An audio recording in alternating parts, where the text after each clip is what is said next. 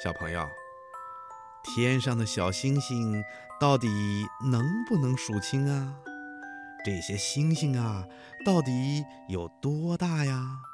它们为什么不会掉下来呢？还有，月亮为什么有的时候圆，有的时候又变得弯弯的呢？太阳到底有多大呀？它离我们到底有多远呢？宇宙有多大呢？宇宙的外面是什么呢？地球为什么是圆的呢？地球为什么会转呢？等等等等，这些小问号啊，都是小朋友们经常问到的，非常有趣。这说明小朋友们都非常的喜欢观察咱们周围的世界，非常爱思考。那今天博士爷爷要回答哪些关于天文的小问号呢？来吧，我们一起来听听吧。天上的星星为什么不会掉下来呢？世界上真有美人鱼吗？北极怎么没有企鹅呀？动物会做梦吗？不要着急，不要着急，让我一个一个回答你。我是博士爷爷。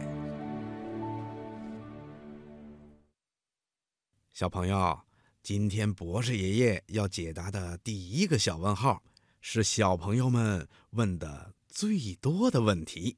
博士爷爷，天上的星星为什么不会掉下来呀？今天我想问你一个问题，为什么星星不会掉下来呢？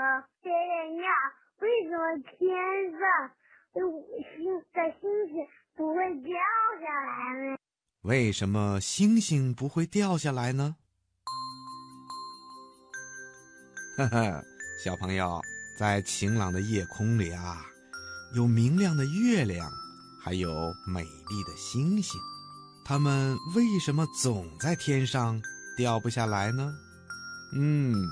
这是因为月亮绕着地球转，地球时时刻刻都吸引着月亮，不让它跑掉。可是月亮呢，也有一种要脱离地球的力量，不向地球靠近，它们谁也争不过谁，所以啊，月亮就只能挂在天上，沿着一定的轨道围绕着地球运动了。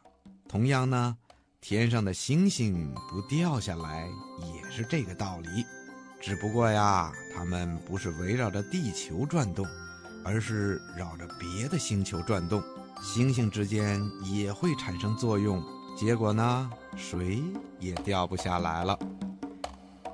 博士爷爷你好，我想问一下，天上的星星为什么会一闪一闪？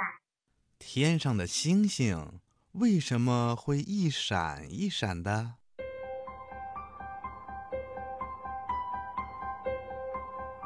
听广播的小朋友，如果到了晚上，天气晴朗的时候，我们站在夜空下，抬头往天上看，就会发现天上有很多亮晶晶的小星星。凡是我们用肉眼能够看到的星星，都会发光发亮，而且有很多小星星还是一闪一闪的，好像是在朝我们眨眼睛一样。这是怎么回事呢？小朋友，你知道吗？在无边无际的宇宙之中啊，存在着无数的星星。这些星星啊，根据它们各自的特点，可以分为恒星、行星、卫星、流星、彗星和星云6大类。我们平常所说的星星啊，有99%以上都是恒星。恒星的质量很大，它能够自己发光，比如太阳就是离我们最近的一颗恒星。它由于中心的压力很大，导致了核聚变发生。核聚变的发生又导致了温度的不断升高，而且在发生核聚变的时候，也向外散播着红外线以及光。于是我们就得到了从太阳上传来的光和热。行星呢，它自己不能发光，质量也比恒星小得多，并且围绕着恒星运动。比如我们所居住的这个地球，就是围绕太阳运动的一颗行星。卫星的质量呢，比行星更小，它是围绕着行星运动，并且随着行星一起围绕着恒星运动的一种更小的星星。比如月亮就是地球的卫星，和地球一起围绕着恒星，也就是太阳做运动。有的小朋友又要问了，那既然行星和卫星都不能自己发光，那为什么我们地球的卫星月亮却是那么明亮呢？小朋友，我们在地球上看到的星星的光大体有三种，它们是恒星、行星和彗星。恒星也就是像太阳这类的星体，它本身就能够发出光和热，所以我们能够看到它的光亮。虽然有些恒星看起来很小，其实有很多的恒星比太阳还要大，比太阳的光还要强，只不过这些恒星距离我们太远了，所以看起来只是一个小小的亮点。而我们有时候能看到行星也会发光，那是因为它们反射了恒星的星光，就像一面镜子反射阳光一样。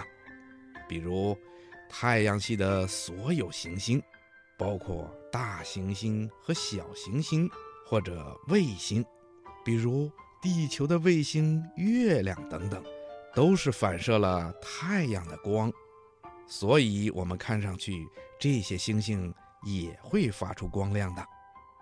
而彗星呢，则是一颗被天文界称为脏雪球的天体，它本身是一个被岩石裹着的干冰，在近日点前后被太阳风烘烤，从彗核发出了很稀薄的气流，成为彗发和彗尾。越靠近太阳，彗星的彗发和彗尾就越大、越长、越亮。这时候我们就看到了一颗拖着大尾巴的彗星了。